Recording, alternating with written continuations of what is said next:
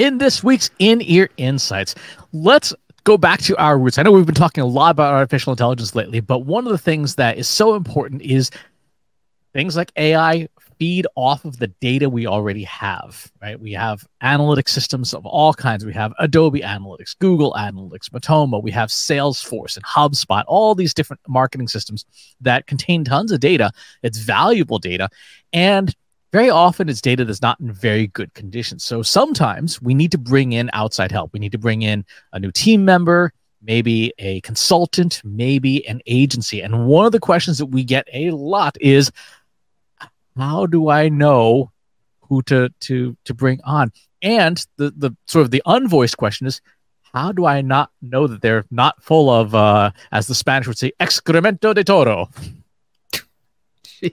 I haven't heard that one in a while. Uh, you know, and it's such an interesting question, and it it it goes under, you know, why you should have a really strong hiring manager, um, which isn't for this episode, but you know, for to get a to get a good understanding of what someone can and can't do, it's not enough to just say, "Hey, so you've worked with data before, right?" And they say, "Yeah, of course I have." You you need to dig deeper. And so the way that I like to approach that is to ask more scenario based questions that you the interviewer already have a decent understanding of mm. what the answer should be. So, you know, for example, if I ask you Chris, you know, which is the better model to use lasso regression chi squared like whatever the model is i don't know the answer to that question and that's a really bad question for me to ask if I can't tell if you're BSing. But if I say, you know, what is your favorite like if you were if I asked you to do an attribution analysis, what would be your first pick of a model to use? You're going to say, you know, Markov or whatever. Again, I'm not going to know the answer, but I can then uh, follow up and be like, help me understand why you chose that model versus something else. You know, our CEO is going to say, you know, I just want to know the last thing someone did. And so it's in your explanation of, well, I would choose a lasso regression versus an A B test, you know, for the following reasons because of the validity and so on and so forth. Um, and so it's really getting that deeper knowledge. You, as the hiring manager, don't have to follow every single part of the conversation. But if someone can't explain to you why they're making those choices, then it, it's pretty much a non-starter for me. So, Chris, as an actual analytics expert and not me fumbling through it with all of the wrong terminology, what are some of the things that you would be looking for? It's going to be dependent on your system, right? So, is, mm-hmm. what what does your martech stack look like? And this is why governance is so important because if you don't have anything written down if you don't even know what you have then it's very hard to make a hire. It's like going into a kitchen not knowing what appliances and what what pans and utensils you have and they're like okay we need to hire a chef. Uh, well okay um what do we what what are we what are we trying to do? So this actually goes back unsurprisingly, to the five P's, right? Uh, what are you trying to do? How that works? it really is. What are you trying to do? The people obviously is the, the sort of the equation we're trying to solve for. Mm-hmm. You have processes written down and documented already. If you don't, you know that's that's probably important. And then what platforms do you have and then what is the outcome you're after and so it, oh, this is almost kind of like algebra if you think about it there's one there's a variable you're trying to solve for most in hiring it's the people variable of the 5 mm-hmm. p's and so you, you have to have all the other components of the equation on the other side of the the equation so that you, you know those because the last thing you want in algebra is a bunch of unknowns and you're like I, I can't solve this. Like x plus y plus z equals q. You can't solve that because there's not enough information. But if you have a variable and then you have your constants and your knowns then you're you're in good shape. So let's take for example google analytics 4 mm-hmm. that's our platform what are the processes around that? Like how do you who's using the data? How is it being used? What you know what answers are you trying to get? And then from there you can start to ask questions in that process. Like okay you're an analyst and we have google analytics 4 and our our executive team cares very much about where they're spending money. So talk to me about how you would do attribution analysis within the tool itself to mm-hmm. arrive at an answer of how to how to allocate budget and spend. And then the the respondent's answer should be well which attribution model are you using within the tool? Are you using data driven you know the time to event decay model? Are you using last click? What do you what do you uh, currently use? And are, is there a, a valid business reason why you've, chosen that or is that just what the product suggested and you just kind of went with it. That's how i would start to, to pick out a person's expertise is to say okay well what what would you do to get to this outcome? And it's okay if they ask it's, it's ideal if they ask a bunch of questions back to you to say well what about this? What about this? I would actually be very wary of someone who's like oh it, yeah almost use, always use data driven attribution. Like yeah but but you don't know anything about our business you actually just hit on i'm glad you brought that up because that is when you are vetting someone in the analytics field specifically you almost always should get questions back before you get answers. A true anal- analytics expert is going to ask more questions before they give you an answer. So, you know, in that example, Chris, if you say, you know, how would you approach attribution modeling within our system? They should absolutely be asking more questions before they give you an answer. That is a huge red flag because just picking an attribution model, be like, well, you should be using last click. Or you should be using, you know, time decay. Okay, but why? They should be asking more detailed requirements gathering questions in order to do the analysis. Very rarely, if ever, does someone have enough information right off the bat in order to answer a question with data. There has to be more exploratory. So you're absolutely right. If the person you're interviewing doesn't ask more follow up questions to get more detail, then that is definitely something that you want to watch out for because that does indicate overconfidence. That indicates probably a little bit of BSing and someone who's not going to really take care of your data. Yeah. Um, even something as simple as like, how, how does your company make money?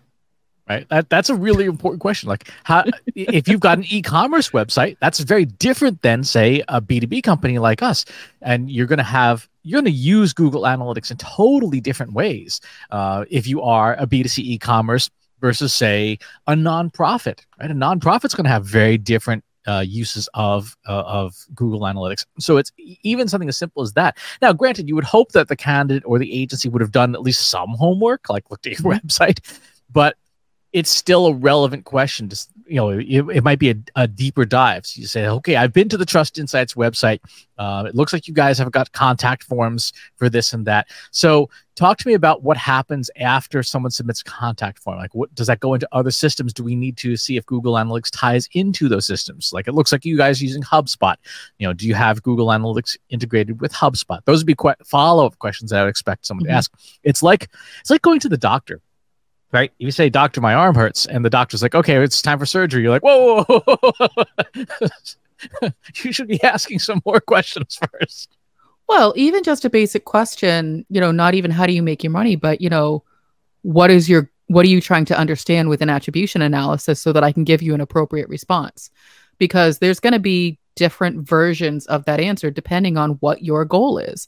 And so if I want to know where people are coming from when they get to my website, that's going to be one version of attribution. If I want to know why people aren't staying on my website, or if I want to know, you know, how many times, you know, the contact form gets hit versus a newsletter, those are very different responses. So again, you know, if you're trying to vet an analytics expert or an analytics agency, they should be giving you a lot of homework. They should be asking you a lot of questions that you're like, oh, I thought you could just answer this like with some data. Well, yeah, we can, but we need to know what the what the story is first, what the requirements are, what the guardrails are. Um, you know, if you are interviewing someone or vetting an analytics agency and you say, you know, I really want to understand, you know, our sales seasonality, for example. If they start talking about Twitter and you're not active on Twitter, you know, again, that's sort of a do you really even know what you're talking about or are you just trying to sound like you know what you're talking about so Chris, without getting too technical into the, you know, different kinds of models, machine learning, so on and so forth, what are some of the things that people, analytics experts themselves who are in the position of being interviewed, you know, should be talking about? What are some of the questions that they should be anticipating or if they're not getting them, they themselves should be asking? So, let me show you something. This is uh one of the migration templates we have. So this is for migrating to Google Analytics 4. Um, you will note, it might be a little bit hard to see. Let's uh, zoom in a little bit here. You will note that the majority of this template, it's several pages long, is questions, right? It's it's not follow these. These are all the steps that I follow. It's like I need right. to know the answer to these questions before I can do a migration. One of the I guess green flags if you if you go the opposite direction one of the green flags to look for in a candidate in a consultant in an agency is and I, I can't believe I'm saying this standard operating procedures templates checklists yes things that provide evidence that the person or the agency has done this before and that they have documented the gotchas, the no, the things that you know are just going to go wrong. And so you have lists of questions and things that uh, up front, like, okay, here's a good one. What agreements govern the account? You know, is is GDPR an issue? Who is the DPO? If you go into Google Analytics and and you just have a consultant willy nilly checking things off. They are signing documents with Google on your behalf, and that can be a very very bad thing. So even something as simple as that, which is not a technical thing, but it is a configuration thing, there should be questions in their standard operating procedures like who is the DPO? Who has the legal authority to authorize an agreement with Google? Um, and if those things are not present, again, that's kind of a yellow flag that maybe they haven't done this before, or they've not done it before in a situation where, say, like compliance is important. Mm-hmm. And that's a big part of it. And I think there's a lack of understanding of the legal and compliance side of the data in an analytics role. And so maybe you, as the analyst, aren't necessarily worried about, you know, is the data secure? Did we run it past legal? But those are things that will impact your role if they aren't done correctly. Or if you're not familiar with things like GDPR and CCPA, you may not be actually doing anything within your analysis that, you know, worries about that stuff but you need to know I'm only getting a partial data set because of GDPR or because of CCPA or because of, you know, PII. Um, you know, and that's just another piece of the puzzle that if you, the interviewer, aren't asking those questions, they should be bringing the interviewee should be bringing them up. Exactly. And the good news is this stuff is not arcane. This stuff is not you know, uh, mystical, never heard of. For all the mm-hmm. systems that are out there, these checklists and things already exist, so you don't have to reinvent the wheel. Um, I'll, I'll show you an example. This is from Adobe itself. This is for Adobe Analytics, and this is basically Adobe's what to do when you've inherited an Adobe Analytics system. And there are, this is a multi stage spreadsheet that has resources, that has questions to ask. And again, look at this. This is all questions. This is not do this, then this, then this. This is are mm-hmm. you currently importing offline data? Are you leveraging a data layer for data collection? Uh, you know, on the integrations, on the reporting side, do you know which reporting tools to use for the right use cases? Are you already leveraging data feeds? This is Adobe's blueprint for how do you audit analytics. And so I would expect any consultant or any agency that works in the Adobe ecosystem to at least have knowledge that these tools provided by Adobe exist and that you have mm-hmm. some variation of this. You might you might not use Adobe stock version. You might have your own, you know, secret sauce version, but there should be a version and there should be a version that you feel comfortable sharing with a prospective client to say, here's the process we're going to use. And are there things in here that don't apply to your organization? And are there th- are there concerns that you have that aren't addressed in the you know the the boilerplate version? Well and you know again you bring up another really interesting point that i want to uh, dig deeper onto is the process. And so if chris you're the one being interviewed and i say to you you know uh, one of the things we want you to do is run an attribution analysis on our adobe data my expectation is you would start to ask like well what is your process for getting data out of adobe right now? Is it automated? Do you use the api uh, do i have to manually export things? And so an analyst that you're vetting should be asking you know what are you doing currently uh, before answering that question you know, again, it's back to that exploratory. They need to know more information before they can give you a solid answer. And so, you know, in that example of Adobe Analytics, so maybe they don't, you know, have the deep, deep knowledge that all of those documents already exist by Adobe.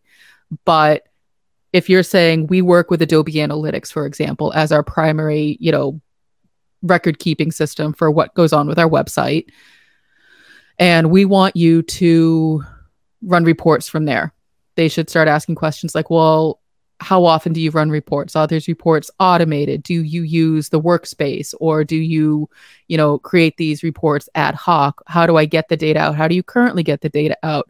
Is there, you know, security protocols that I need to figure out or be aware of or establish? Uh, who has access to the data? Am I the only one who has access to the data? Do you have an auditing trail? When the data gets changed, who knows about it? Those are all questions that should be brought up, not by you, the interviewer, but by the interviewee to get a better understanding of your system before answering, this is how I would do it.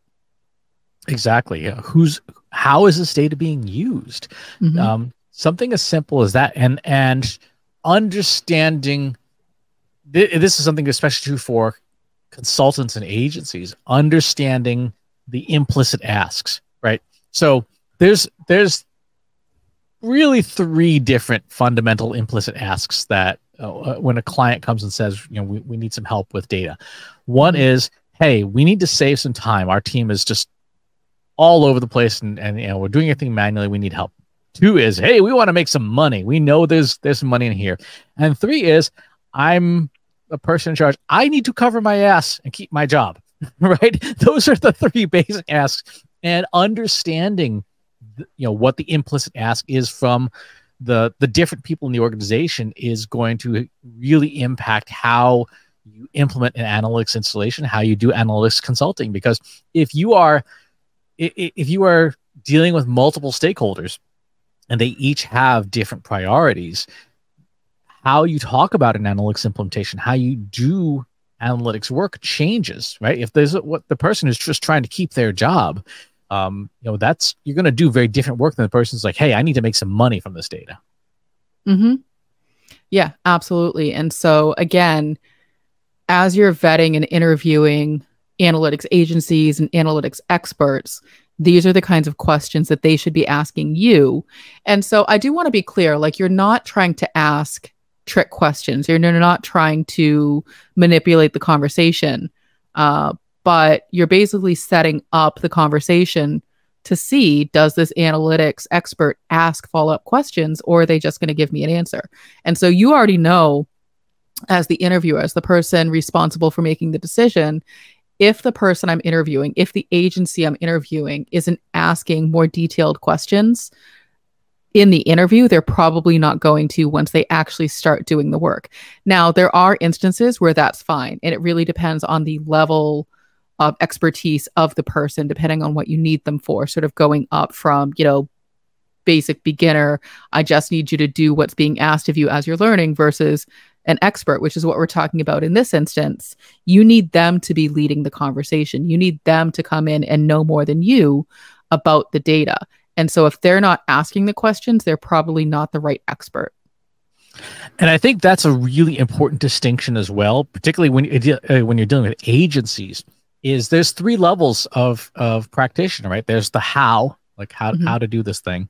There's a what is the thing that we should be doing, and then there's why is it we're doing the thing, and that corresponds really to execution tactics and strategy.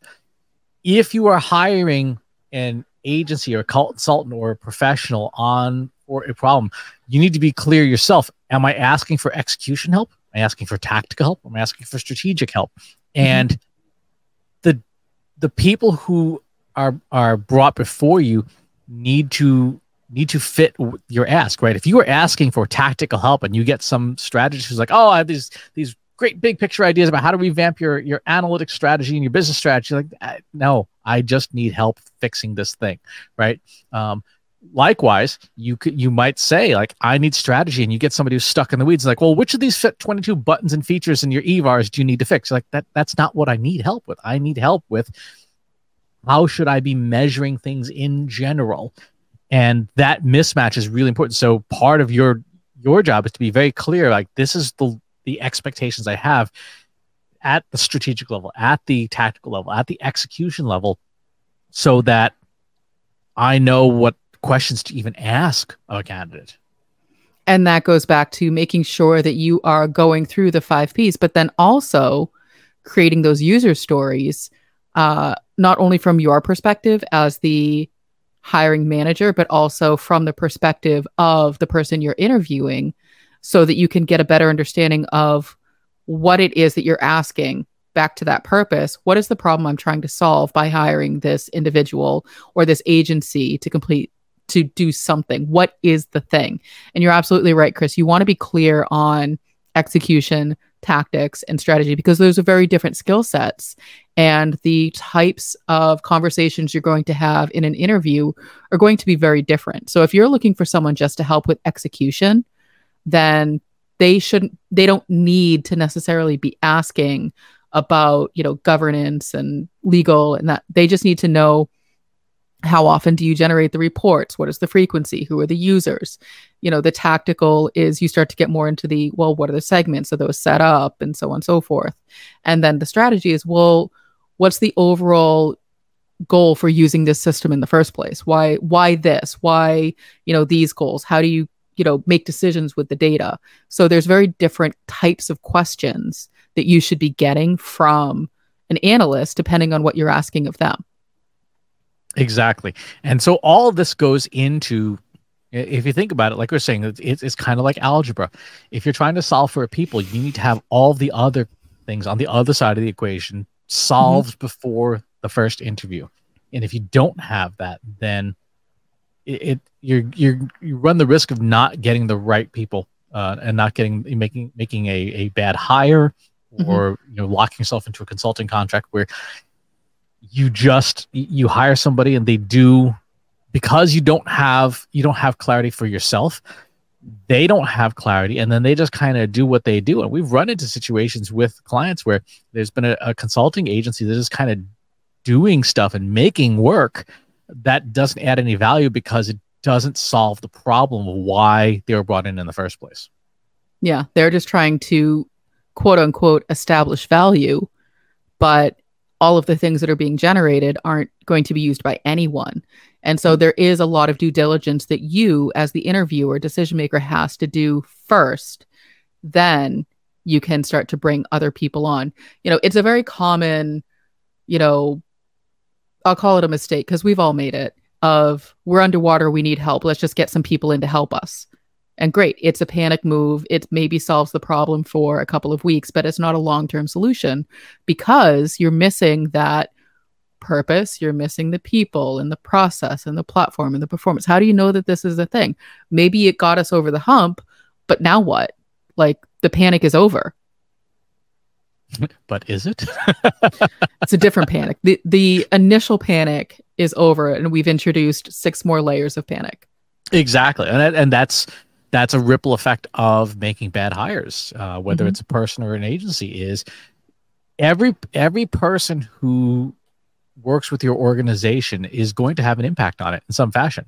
Um, and there can be substantial ripple effects in an analytics context. Let's say you're using Google Analytics, and let's say you've built a custom channel grouping for for a channel for you know channel attribution a bad hire means that you have a bunch of data now in GA4 that you're stuck with, right? You might have mm-hmm. a month or two months of data that is unusable because the configuration was wrong and you can never get it back, right? You can never retroactively go back and fix it. And so th- that person or that agency or whatever just kind of left, left a very obvious fingerprint that like, oh, this is, this is something that, that went really wrong Well, and uh, you know, to piggyback on that, it's also a really expensive endeavor to keep trying to hire over and over and over again. There's a cost associated with it. There's hard and soft dollars associated with, you know, hiring, even if it's hiring contractors, even if it's hiring agencies and not full-time staff.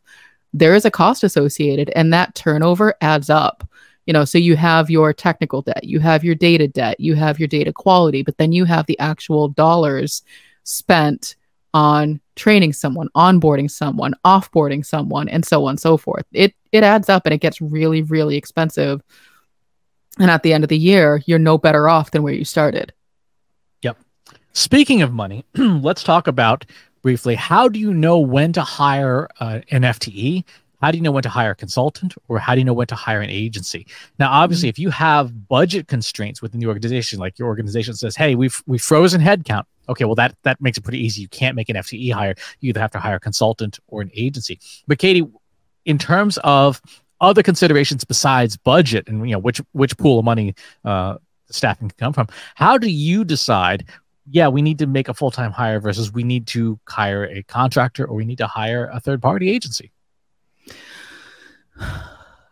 I think it depends, honestly, uh, back to the what are we asking them to do? Is it the execution? Is it the tactics? Is it the strategy?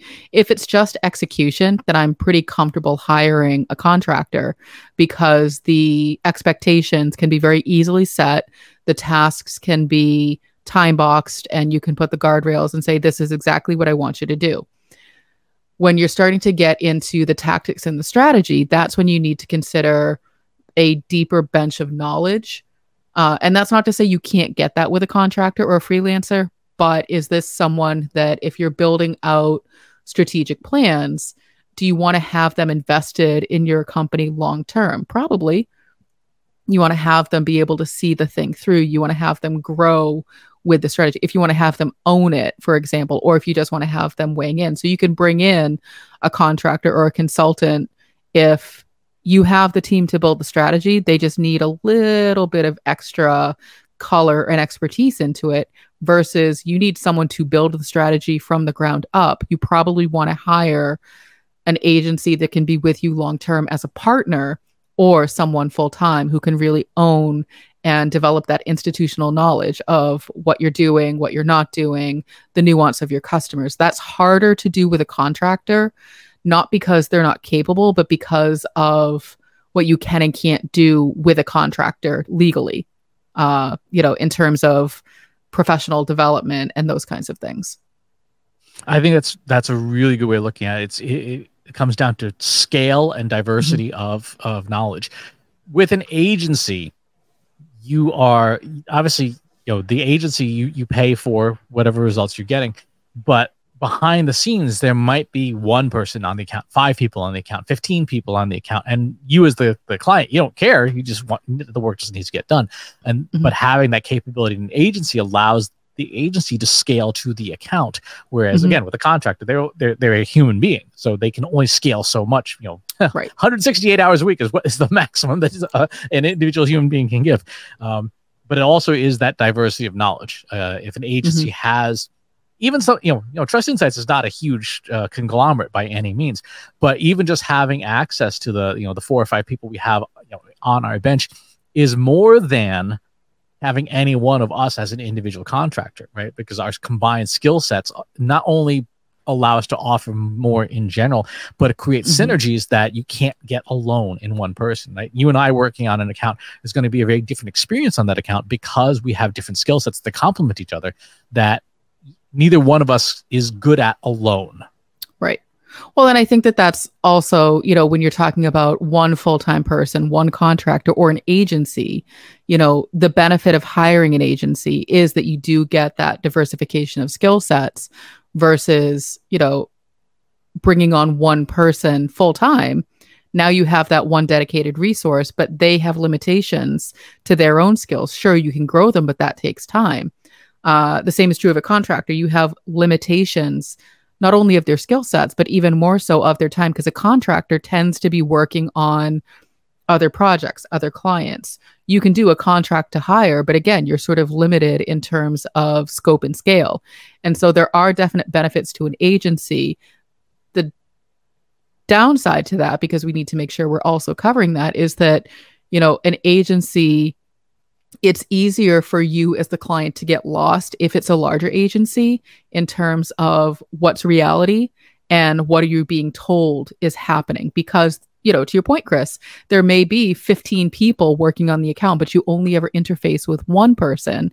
So you don't actually have transparency into what's going on behind the scenes whereas with a contractor that's easier. And so when you're vetting an agency you know there's a reason why clients when they're going through the proposal stage they want to know every single person who's going to touch the account but then if you start to see as the person making the decision wow there's like 20 30 40 people listed is that a red flag or am i okay with that am i okay with never really knowing who's doing the work mm-hmm.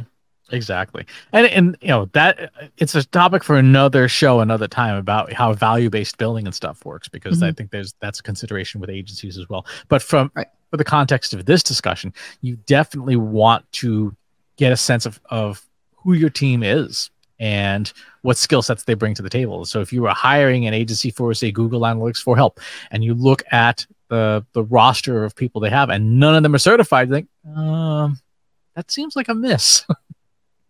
Yeah. And so there's definitely, again, this goes back to you as the hiring manager, as the company who's looking for the help, making sure you go through the 5P process and that you have a good understanding of not only the problem you're trying to solve, but the type of person or persons you need to bring in to solve that problem.